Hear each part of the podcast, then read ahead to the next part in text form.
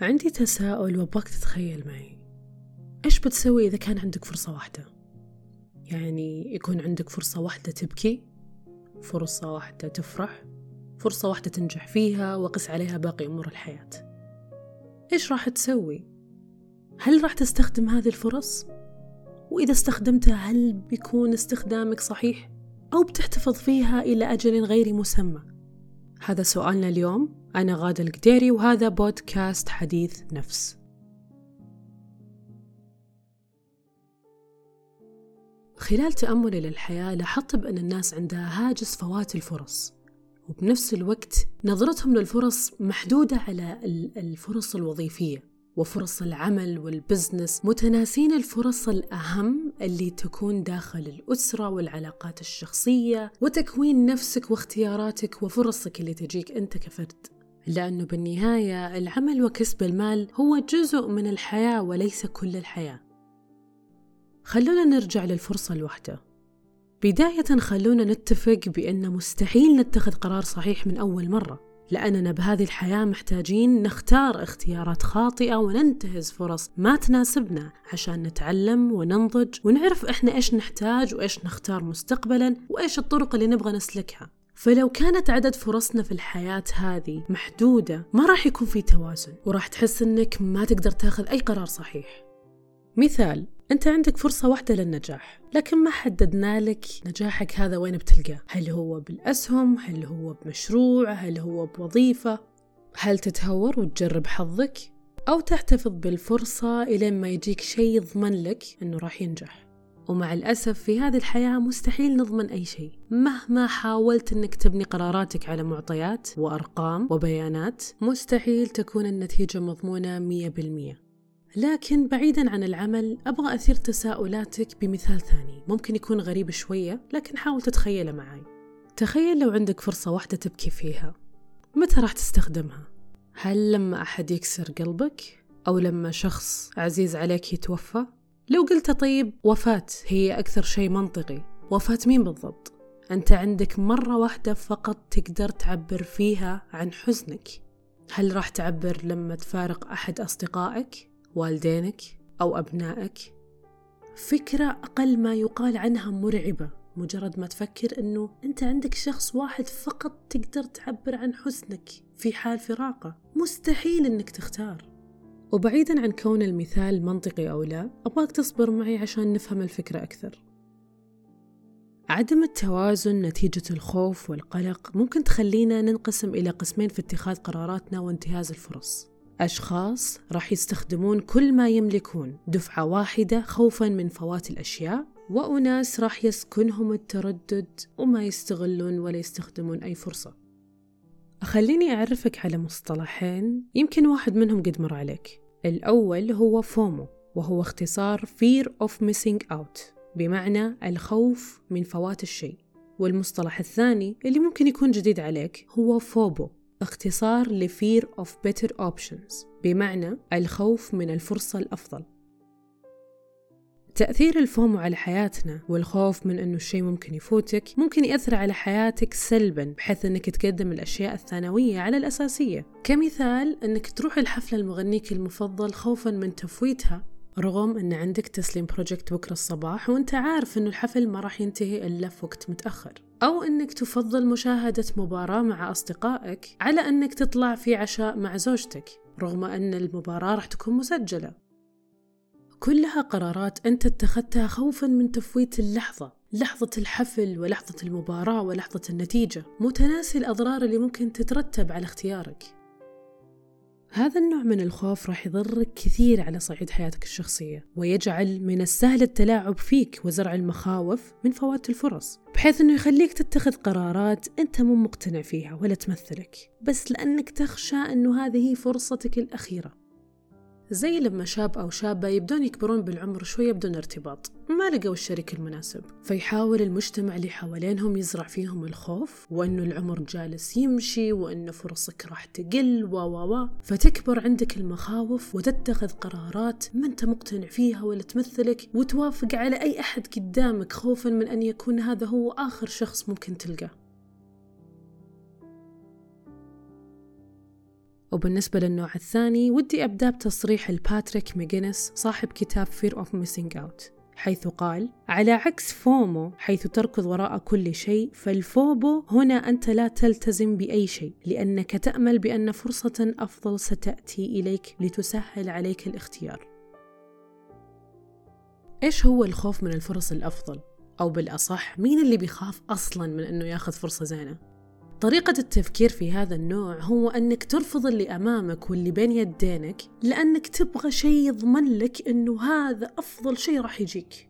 ترفض الفرصة الوظيفية لأنك تخاف تجي فرصة ثانية أفضل منها وما تقدر تأخذها لأنك وافقت وارتبطت مع شركة جديدة. ترفض الارتباط والحب رغم أن الشخص كويس لكنك تقول يمكن ألتقي بشخص أفضل منه. وأقول لك إياها من الآن ما في شيء في الحياة مضمون. وإذا مشيت على هذه الطريقة راح يكون عندك شلل في اتخاذ القرارات وراح توقف مكانك.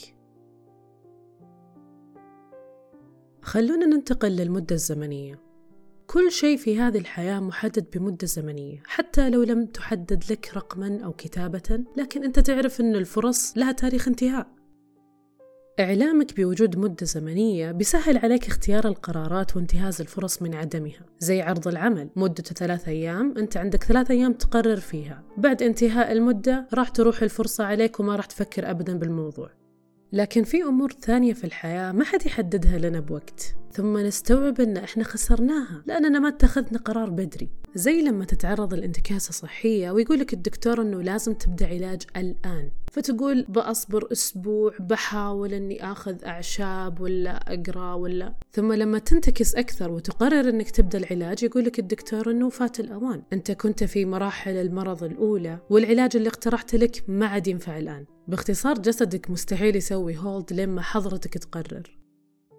نفس الشيء لما تكون مع شخص أنت حابة لكنك متردد إذا ترتبط فيه أو لا. الشخص ما راح يكون متاح لك وينتظرك لما تقرر إذا بترتبط فيه أو لا. كلها قرارات يجب أن تتخذ بمدة زمنية قصيرة ما تماطل فيها. وممكن إذا حددت لنفسك وقت زمني للتفكير قد يسهل عليك اتخاذ القرار. بحيث أنك تتخذ قرارات بقناعة وما تكون أجلتها وخليت الوقت هو اللي يختار عنك. وحتى لو ما كنت مقتنع تمام الاقتناع بقرارك ما تكون متحسف أنك ما طلت. نجي للسؤال المهم هل فعلا إحنا محدودين بفرص في هذه الحياة؟ شخصيا أرى بأننا محدودين لكن مو على كل الأمور. وأن الفرص قابلة للخلق بحيث تقدر تصنع فرص بعدد لا نهائي. فإحنا ما إحنا محدودين بعدد معين للشعور بالفرح أو الحزن أو لخوض تجارب الحب وتجارب النجاح والفشل. كلها أمور نقدر نعطيها عندما نريد ولمن نريد أو نأخذها عندما نجدها. لكن على الجانب الآخر أرى بأننا محدودين بفرصة الحياة. إحنا عندنا حياة واحدة فقط نعيشها ويجب أن ننتهزها بشكل جيد. وفي مقولة تقول بأن المرء لديه حياتين. الثانية تبدأ عندما يدرك بأن لديه حياة واحدة فقط. الشيء الثاني اللي أحس أننا محصورين فيه بعدد هو العلاقات. شخصيا أرى بأن العلاقات تستحق فرصتين فقط الأولى لانتهازها والثانية لإصلاح ما أفسدته. أكثر من كذا أنا أشوفها مضيعة وقت وأن الأمور بالفعل تكون تغيرت. وبما أن خلق الفرص بين يدينا لا تنسى بأنها تشمل الفرص اللي تعطيها للناس وباقي أمور حياتك. وقد يكون موضوع صعب عليك وتتردد فيه كثير بأنك هل تعطي فرصة ثانية للأشخاص ولا لا بسبب تجارب سابقة مؤلمة. عشان يكون الموضوع أوضح بالنسبة لك أنت من تصنع الفرصة وأنت من ينهيها. بمعنى أنك تمر بمواقف سيئة تقرر أنك ما تجرب الموضوع. وتسكر الباب عليه تماما. هل تسكيرك للباب يعني بأنك ما تملك فرص؟ أو أن الفرص ما راح تجيك؟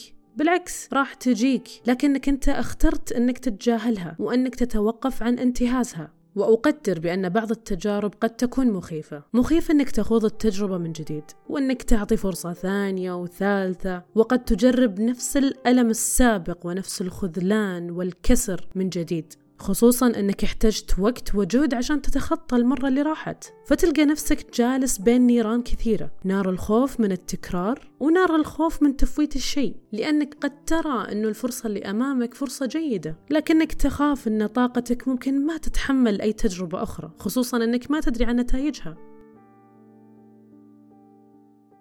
أبغاك تسأل نفسك في هذه الحالة إيش أسوأ شيء ممكن يصير؟ إيش أسوأ الاحتمالات؟ راح يضيع وقتك. وقتك ضاع بالفعل على فرصة لم تستحق. راح تستنزف مشاعريا. طيب ماذا لو كانت هذه الفرصة هي العوض؟ طبعا هذا السؤال ما يقلل أبدا من اللي أنت مريت فيه. لكنه تذكير بأنك عديت. حتى لو أنك ما تخطيت تخطي كامل بس أنت الآن جالس تمارس حياتك. وجالس تعطي نفسك وقتها للتشافي. ودام عندك رغبة بالاستمرار فما في شيء راح يكسرك. استغل كل الفرص قد ما تقدر. ما تدري فرصتك إيش مداها إيش ممكن تقدم لك وما راح تعرف النتيجة إلا لما تخوض فيها. مهما كانت النتيجة ومهما كانت الخسارة فما راح تكون أسوأ من أنك تتحسف على أنك ما انتهزتها. وتجلس تتساءل إيش كان راح يصير لو أني أخذتها؟ إيش كان بيصير لو أني ما خفت وقتها؟ إلى هنا والباقي معتمد عليك. لو عندك فرصة واحدة كيف بتستخدمها؟ وبما أن عندك فرص لا نهائية كيف بتستغلها؟ وبالأخير أبغى أقولك لا تتحسف على أي قرار وفرص فاتتك سابقا اللي قدامك كثير. فحاول تتخذ قراراتك باتزان وما تفوت الفرص اللي قد تكون جميلة. ولا تسمح للخوف أبدا بأنه يسيطر على حياتك. أنا غادة القديري. وهذا بودكاست حديث نفس.